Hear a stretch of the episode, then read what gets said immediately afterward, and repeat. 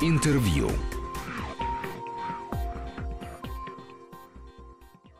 Студии Григорий Заславский. Добрый день. И вот э, в начале июня в Москве традиционно проходит книжный фестиваль. Причем он проходит на главной площади страны, на Красной. И э, этот фестиваль, в общем-то, э, добавил интереса к литературной жизни. И э, мне захотелось, подводя итоги сезона в театре, в музыке, в изобразительном искусстве, добавить к этому и какой-то разговор о литературе, в том числе взяв как информационный повод этот книжный фестиваль, но поговорить и о литературе в э, широком и в узком смысле, и о литературе надо говорить, естественно, с литераторами, тем более, что литературных критиков становится все меньше и меньше, мест, где литературные критики пишут, почти совсем не осталось, и я рад приветствовать в этой студии одного из самых интересных сегодня писателей, одного из самых известных и одновременно одну из самых красивых, это Алиса Ганиева. Спасибо, Здравствуйте, Григорий. Алиса. Здравствуйте. А вы участвовали в этом году в фестивале? А Я была не на самой Красной площади, я посещала Пушкинскую площадь, где происходило вручение премии «Лицей». Это совсем новая литературная премия. А, как известно, в России литпроцесс э, строится на каркасе именно премиальном. Это то, что выделяет нашу страну. А в других странах нет? Отличает. А в других странах, по моим наблюдениям, премия играет гораздо меньшую роль, потому что там достаточно силен институт критики, там очень мощные, сильные литературные журналы, много площадок альтернативных, на которых происходит борьба высказываний, какие-то литературные дискуссии, море рецензий. У нас в этом плане произошло такое истончение кардинальное вот этого критического слоя. Критика в раз-два и обчелся. Площадок еще меньше. Как известно, в последние годы во многих газетах исчезли полосы культуры, книжного обозрения. Осталась, пожалуй, литературная газета, которые у многих достаточно а, разные а, и обоснованные претензии. Осталась э, литературная Россия, газета несколько желтая, маргинальная и не очень тиражная. Осталось приложение к независимой газете НГ Экслибрис. А, И это, пожалуй, все. А книжное обозрение? Книжное обозрение умерло. К сожалению, эта газета больше не выходит. Поэтому именно премии становятся тем самым ориентиром, который помогает э, человеку с улицы, пришедшему в большой книжный магазин, как-то сориентироваться. Известно, что в крупных э, магазинах книги, попавшие в шорт-лист большой премии, вроде «Большая книга», выкладываются в специальные стопочки с поясняющими лейблами. И это как-то помогает сориентироваться. А, И в этом смысле даже премии становятся все меньше и меньше, и это вот одна из черт и тенденций последних лет. Видимо, это связано с экономическим кризисом. У нас э, очень мало собственных меценатов, готовых вкладываться в литературу, частных премий все меньше. Самая крупная премия, как известно, большая книга и в денежном отношении, и в плане освещенности. А, Это премия межжанровая, то есть она вручается и за нонфикшн, и за фикшн. Там всего три призовых места и а, достаточно много финальных мест, там от 5 до 15. А, Есть премия «Русский букер», жанровая премия за роман. К сожалению, в этом году в очередной раз от премии э, отказался спонсор, и новый еще не, не найден, поэтому в этом году она вручаться не будет. Хотя это одна из старейших а, независимых литературных премий в Российской Федерации, появившаяся еще в 91 году, дочка британского букера. Есть премия «Национальный бестселлер», единственная федеральная премия, которая вручается не в Москве, а в Санкт-Петербурге. Тоже с ней связано всегда очень много скандалов, и в этом году скандалы в очередной раз ее не обошли. Главным образом полемика происходила вокруг книги Анны Старобинец а, «Посмотри на него». Э, Это была книга о нерожденном младенце, очень личный опыт а, был использован в этой автобиографической книге, которая привлекла огромное внимание профессионалов-медиков, связанных вот с- областью перинатальной медицины.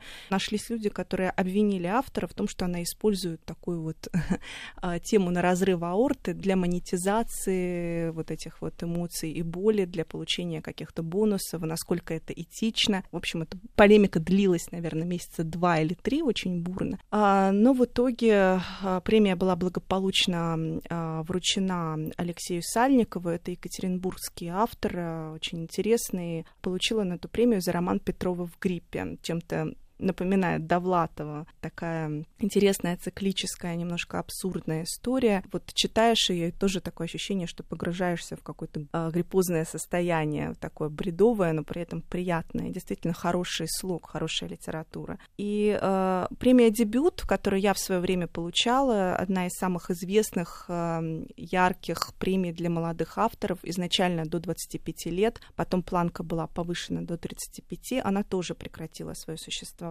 Последний раз она вручалась в 2015 году, тоже это связано с утратой спонсора, который ее поддерживал 15 лет. А, было сформировано целое поколение огромное молодых авторов, а, была целая сеть премии «Дебют», когда по многим регионам России и а, не только России создавались какие-то клубы, какие-то человеческие связи, дружбы, молодые писатели знакомились. Вообще появился такой феномен, как поколенческая литература. Сейчас этого тоже нет, хотя на смену дебюта, как я уже говорила, пришла премия «Лицей». Это корейцы. Это Южная Корея, которая выступила спонсором этой премии. И вообще корейцы очень любят нашу литературу. Вот премия лицей вручается в день рождения Пушкина 6 июня. А также вот Ясная Поляна, да. да.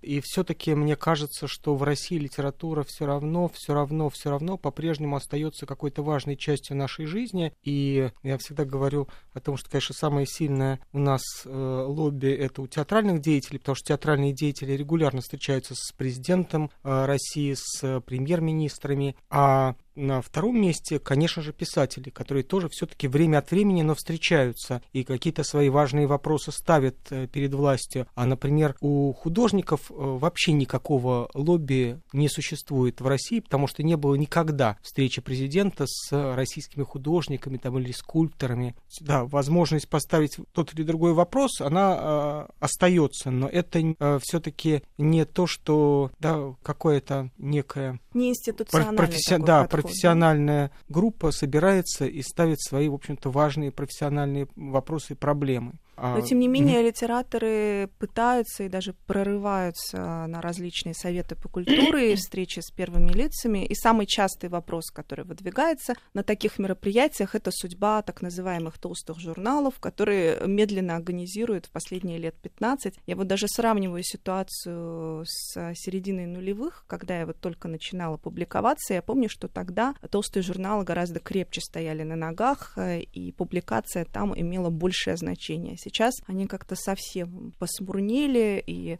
э, хотя пытаются, конечно, выходить из ситуации, делать платную подписку, переходить на какие-то электронные форматы, тем не менее, в большинстве журналов сотрудники работают без зарплаты, на чистом энтузиазме. И тут можно, конечно, спорить о том, насколько устарел формат, насколько вот эти традиционные советские кальки работают сейчас в современной России или не работают, что нужно как-то находить другие формы. И формы, кстати, находятся, появляются каналы литературы, литературные, новые какие-то площадки, но это способствует вот разрыву поколений, то есть люди старше 50, они продолжают выписывать толстые журналы, особенно в провинции, активно их читают, я это вижу, когда вот приезжаю куда-нибудь там в Рязань или на Камчатку, а вот э, люди моложе 40, они в основном ориентируются на, на короткий текст, но это уже такое общее место. Ну да, я помню, как э, всегда меня восхищал Олег Павлович Табаков, который, где бы он ни появлялся, он одно время возникло подозрение, что он рекламирует эти морсы, потому что куда бы он ни приходил, он первым делом ставил на стол одной и той же компании пакет морса, но при этом всегда в его подборке бумаг был э, свежий номер или «Знамени», или «Нового мира», или еще одного или другого толстого литературного журнала. А сегодня вот главный редактор «Нового мира» Андрей Василевский практикует то, что просто своим знакомым, подписчикам по э, Фейсбуку рассылает новые номера «Нового мира». И надо сказать, что это довольно действенный способ продвижения журнала, потому что э, волей-неволей я все равно открываю, читаю. А, к сожалению, часто разочаровываюсь э, в каких-то публикациях, но что-то интересное все равно я для себя нахожу. И для меня, конечно, это какое-то очень важное, естественное продолжение существования существование, бытование э, русской литературы, но мы понимаем, что если нету читателей, да, если э, число этих читателей э, неминуемо сокращается и уже приближается там к тиражу научной литературы, а это тираж 100 экземпляров, то, конечно же, да, такой журнал существовать никак не может. Себестоимость одного номера в тысячу рублей не, не сможет ни один провинциал позволить себе. Но, правда, такие журналы, они сохраняют одну практическую функцию. Их э, все еще читают э, старые закаленные издательские редакторы, которых mm-hmm. тоже все меньше,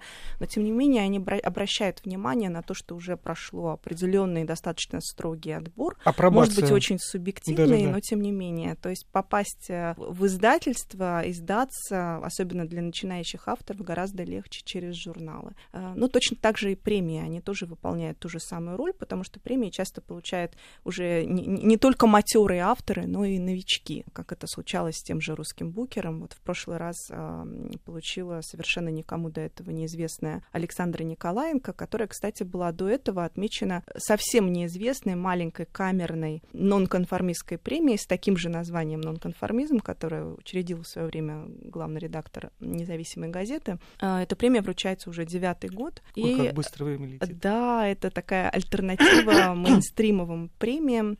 Угу. Вот она пока жива. Недавно, кстати, в связи с а, ярмаркой на Красной площади я наблюдала и в Фейсбуке, и на разных площадках, а, вроде «Новой газеты», споры критиков и участников процесса, писателей о том, надо ли участвовать в таком вот знаковом месте, надо ли выходить на Красную площадь под Спасской башней, в то время как вот книги запаковываются в целлофан, там все знаем те новые законы, ужесточающие, например, использование использование нецензурной лексики а, или какие-то случаи с а, запретом каких-то детских книг, или перекусы на местах, особенно в регионах, когда из библиотек изымается классика вроде Карлсона или а, «Собачьего сердца», поскольку, дескать, это не детское чтение. И в этом смысле тут нет ответа, тут э, каждый решает для себя, что, что он может, что он не может, что для него является соглашательством, а что нет, а что является, наоборот, способом повлиять и, кстати, в литературе это тоже очень важно, искусство диалога. Скажите, а вот э, я посмотрел новости на вас и наткнулся на рейтинг или э, рекомендации 10 книг, которые стоит прочитать летом. И здесь э, ваша книжка «Оскорбленные чувства» в одном списке с книжкой «Секс от нейробиологии и либидо» и Майкл Беннет и Сара Беннет «Забей на любовь. Руководство по рациональному выбору партнера». Но я рада, что я в такой пестрой компании нахожусь, потому что, мне кажется, это не, не очень хороший признак, а, когда вот основная, та самая премиальная, та самая как бы элитарная в кавычках литература, высокая проза, это обычно очень узкий сегмент, который читается узким кругом критиков, награждается узким, узкоизвестными премиями, и если выходит на массового читателя, то это обычно отдельные, как будто бы случайные выстрелы. Вот когда твоя книга находится в одном рейтинге с нон-фикшн, с научпопом, с тем, что действительно широко читается и востребовано, когда это не загоняется ни в какой гетто, а, это очень приятно. И, кстати, это вот очень э, явственная тенденция внимания нашего читателя к, к научпопу и а, то, что у нас было очень мало отечественных авторов подобных книг еще там лет 5-6 назад, сейчас их становится все больше и больше. А, наши академики и ученые, они постепенно учатся писать просто, и, или появляются какие-то новые люди со знаниями, с образованием, которые в то же время не гнушаются говорить с простым народом. Жизнеописание, э, биографии, мемуары, все, что находится на границе выдуманного и невыдуманного, фикшн и нон-фикшн. Вообще эта граница стирается. И в этом смысле то, что пишу я, это, конечно, чисто художественная литература, это романы и рассказы, но я черпаю а, из той реальности, в которой я живу, из первичной реальности, и предпочитаю писать о современности. Вот новый роман «Оскорбленные чувства» — это мое первое Он вышагивание. Про Дагестан. Да, это вышагивание за пределы а, вот, темы Кавказа, темы Дагестана, то есть все, что я писала до сих пор, мои первые три книжки — это книги о Северном Кавказе сейчас, сегодня ну, я там выросла, я туда езжу, и мне было интересно исследовать вот это поле. Но потом какая-то внутренняя эволюция привела меня к тому, что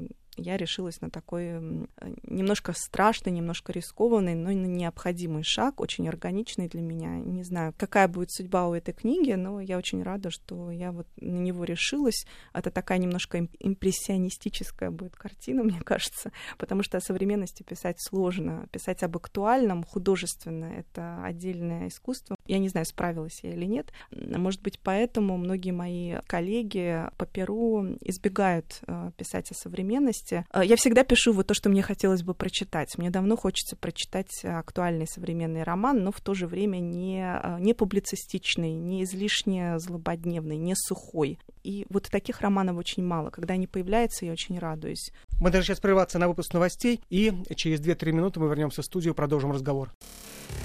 Интервью.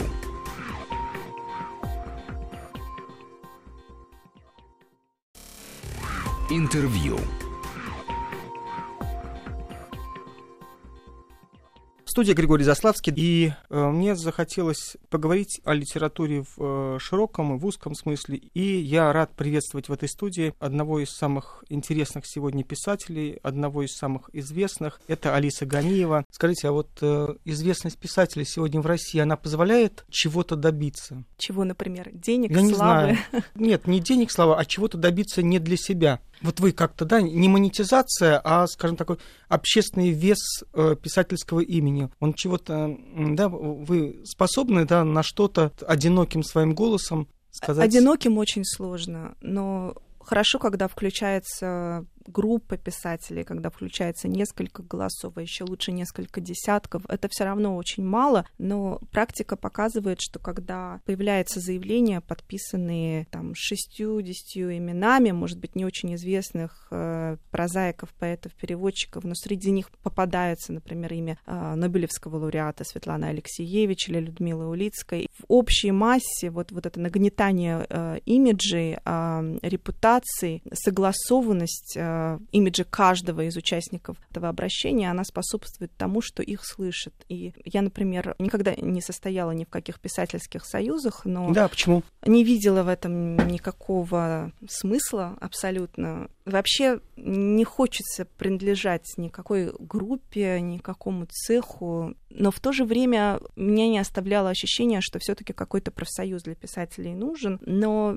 писателей сложно объединить, и не случайно у нас их так много, этих союзов. А если союз журналистов как-то сохранился в целости, то писательских союзов можно насчитывать десятки, даже сотни. Они э, растут, удваиваются, удестеряются. Но был русский ПЕН, который не является именно чисто писательской организацией, это скорее такая именно профсоюзная организация литераторов, журналистов, всех, кто как-то связан со словом. Я туда вступила несколько лет назад, но потом там начался разброд, шатание, раскол очень громкий. Год назад очень многие оттуда вышли. Я была среди тех, кто вышел оттуда. Мы были главным образом не согласны с такой достаточно конформистской политикой. Но ролики, которые записывают писатели разной степени медийности, все-таки влияют, потому что значение писателя не только как человека, который складывает слова, но и как э, создателя смыслов новых, эм, как такого транслятора каких-то глубинных идей, оно все еще у нас в стране э, сохраняется. Э, вы не раз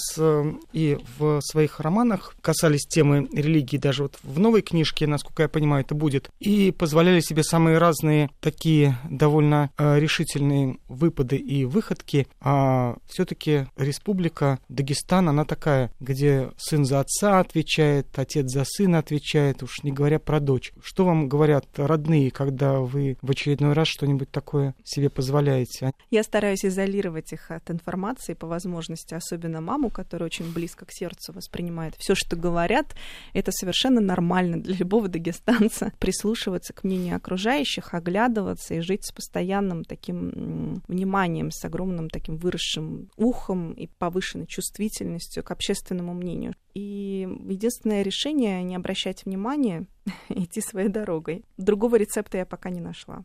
Но это было большой, большой психологической задачей для меня выломаться из внутренней зависимости, потому что я все-таки тоже дагестанка, я в этом росла, и мне поначалу тоже а, было очень важно, что обо мне скажут, и какая у меня репутация, и чем обернется любое мое слово. Но для литератора это губительно.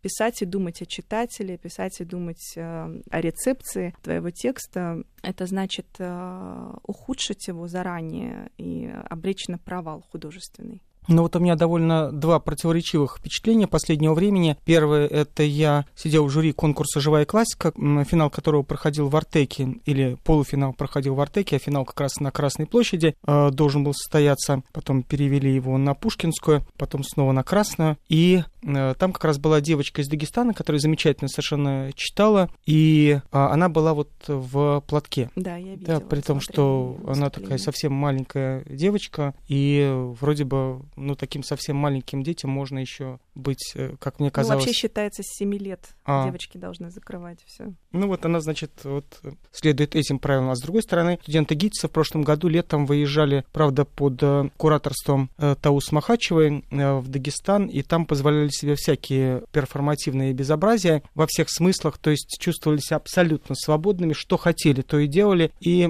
приезжавшие полицейские довольно терпимо к этому всему относились, объясняя тем, кого это каким-то образом тревожило, но не возмущало, тревожило именно, да, что это московские художники, это перформанс. И это показывает, что, в общем, общество готово к тому, чтобы отнестись к художнику как к человеку, который выламывается из общего контекста и может, ну вот, например, закутавшись во все черное, в том числе завязав глаза, ходить по э, рынку Махачкалинскому и просто трогать все своими руками. Это был перформанс, который назывался «Дагестан на ощупь». Да, и... это верно. В Дагестане особенно я э, не могу говорить за все республики. Вообще градус плюрализма в разных северокавказских Кавказских республиках разный. В Дагестане всегда была эта традиция. В каждом обществе был конгломерат, было сообщество, группа людей, отдельные персонажи, которые выламывались из системы, нарушали правила приличия, и в этом заключалась их роль. Ну, в любом традиционном обществе есть юродивые, есть гетеры, есть скоморохи, и э, все эти роли в Дагестане существовали, и до сих пор в силу того, что традиционная культура там пробивается сквозь толщу разных других наносов, там все еще огромное внимание к, к художнику как таковому в целом, в общем смысле этого слова, к поэту, к транслятору каких-то надмирных там прозрений, к импровизатору. Вообще вот э, искусство импровизации там сильно, э, соревнования шугов, так называемое, чем-то сходное с сегодняшними батлами рэперов. Э, там происходили еще в 20 веке. А, эта традиция есть, но еще очень важно то, кто все-таки участник такого рода перформанса, если говорить о наших днях. А если это сами дагестанцы, то к ним, конечно, приложимы совсем другие требования и отношения гораздо строже. Если бы я была москвичкой, которая бы приезжала в Дагестан и что-то изображала, ко мне бы относились э, с большим благодушием. Тут получается, что я выламываюсь из системы и, будучи своей а, отрицаю какие-то необходимые правила, железные правила. Э, естественно, э, разговаривая о литературе перед летними каникулами, спросите, а что, собственно, э, стоит почитать? Вот из того, что вы читали за последнее время, о каких книжках вы могли бы рассказать, советуя их или не советуя в практике замечательного литературного критика, недавно ушедшего Александра Шаталова, когда он вел передачу на телевидении, он в конце обязательно какую-нибудь книжку выбрасывал в корзину, и этим тоже запомнился очень. Ну, я ничего выбрасывать а, не могу. Мое чтение в последнее время было достаточно ситуативным и случайным. Если я год назад прочитала за год там почти 70 современных романов, когда мне пришлось журить в Букере, в основном это были романы исторические, я, конечно, была в некотором даже полудепрессивном состоянии, подумала, а где же современность вот в этом потоке огромном. Последнее время, ну, мне попадалась, например, книжка Андрея Филимонова «Головастика святые». А, вот только что вышла его новая книга, а это предыдущая. Новую я еще не читала, ничего сказать не могу. Но «Головастика святые» книга входила в шорт-лист э, Нацбеста в прошлом году и в последний шорт-лист премии «НОС». А, новая словесность вручается в Красноярске во время Красноярской ярмарки книжной культуры. Это такой деревенский роман, но апгрейженный такая русская деревня на грани сказки, фантастики, э, гротеска, и при этом очень смешно. Не только грустно, но и забавно. Это редко встречается вообще, учитывая депрессивную традицию нашей литературы. Александр Снегирев интересный автор, который вот готовит к изданию новый роман, но мне особенно нравится его сборник повестей. Мне кажется, что малая форма ему дается гораздо лучше. Сборник повестей «Чувство вины», в которое входит семь повестей. Рассказы у него тоже очень неплохие. Кстати, когда мы говорили о популяризации литературы и к выходу к читателю, вот он нашел вместе с двумя коллегами интересный формат чтения маленьких рассказов вслух. Читают угу. не только авторы, но читают известные актеры, там, включая Хабенского и Толкалину, и, там, и многих киношных популярных э, актеров. Читают на разных площадках, и в ресторанах, и в театрах. Собирают огромные залы. Оказалось, что это востребовано, что наш э, читатель, особенно среднего класса, любит вот так вот шиком пойти, посидеть в зале и прикоснуться к высокому искусству, послушать литературу. Не почитать, именно послушать. Интересны, конечно, тексты, которые выходят э, в рамках э, биографии ЖЗЛ. Вот самый прогремевший в последнее время это Ленин Льва Данилкина. Не очень ровный, но очень увлекательный, особенно поначалу. Э, написанный современным практически интернетным таким цифровым языком, очень молодежным. И э, начинается текст очень иронично, а заканчивается он, мне кажется, слабее, чем начинается, потому что автор явно подпадает под влияние своего персонажа и в него потихоньку влюбляется. Это немножко ослабляет его клещи. Ну вот Роман Сенчин, э, старый автор, публикующийся в толстых журналах еще с 97 -го года. Известен он тем, что как актриса Лия Хиджакова пишет всегда одинаково. Одинаково Но... хорошо. Одинаково как, хорошо, как, как, да. да. Пояснял Гафт, э, обиженной актрисе, выдающейся, которая, кстати говоря, вот э, скоро будет отмечать свой юбилей летом. Да, и, э, и Роман Сенчин пишет действительно хорошо. Может быть, его прозу называют черным хлебом современной литературы. Он отражает именно каждый каждодневную, рутинную стенографическую реальность, вплоть до цен на продукты, он все фиксирует дотошно. И последняя его книга «Дождь в Париже», она тоже о современности. Интересный автор а, Артур Соломонов, живет он в основном в Германии, ну и в Москве тоже. И его роман, театральный роман, он так называется, он а, как раз современный, и отчасти в нем отразилось, и даже было предсказано то, что происходит сейчас в театральном сообществе, я имею в виду там всякие скандалы скандалы, связанные с, теми же оскорблениями чувств верующих. У него эта книга вышла, по-моему, еще до всех этих громких процессов, но она удивительно попала в этот нерв времени. По-моему, в центре Высоцкого даже, да, там даже идет э, постановка этого романа. Скажите, какой тираж э, сегодня у первой книжки известного писателя? Смотря какого. Ну, Если вот это Глуховский... Нет, ваша. Моя книжка 3000 экземпляров. Ну, это хороший тираж. Это самый средний, самый стандартный тираж. Спасибо большое. Спасибо, что пришли. Я напомню, что с Алисой Ганиевой, писателем, мы говорили о сегодняшней русской литературе. Спасибо большое. Спасибо, Григорий. Интервью.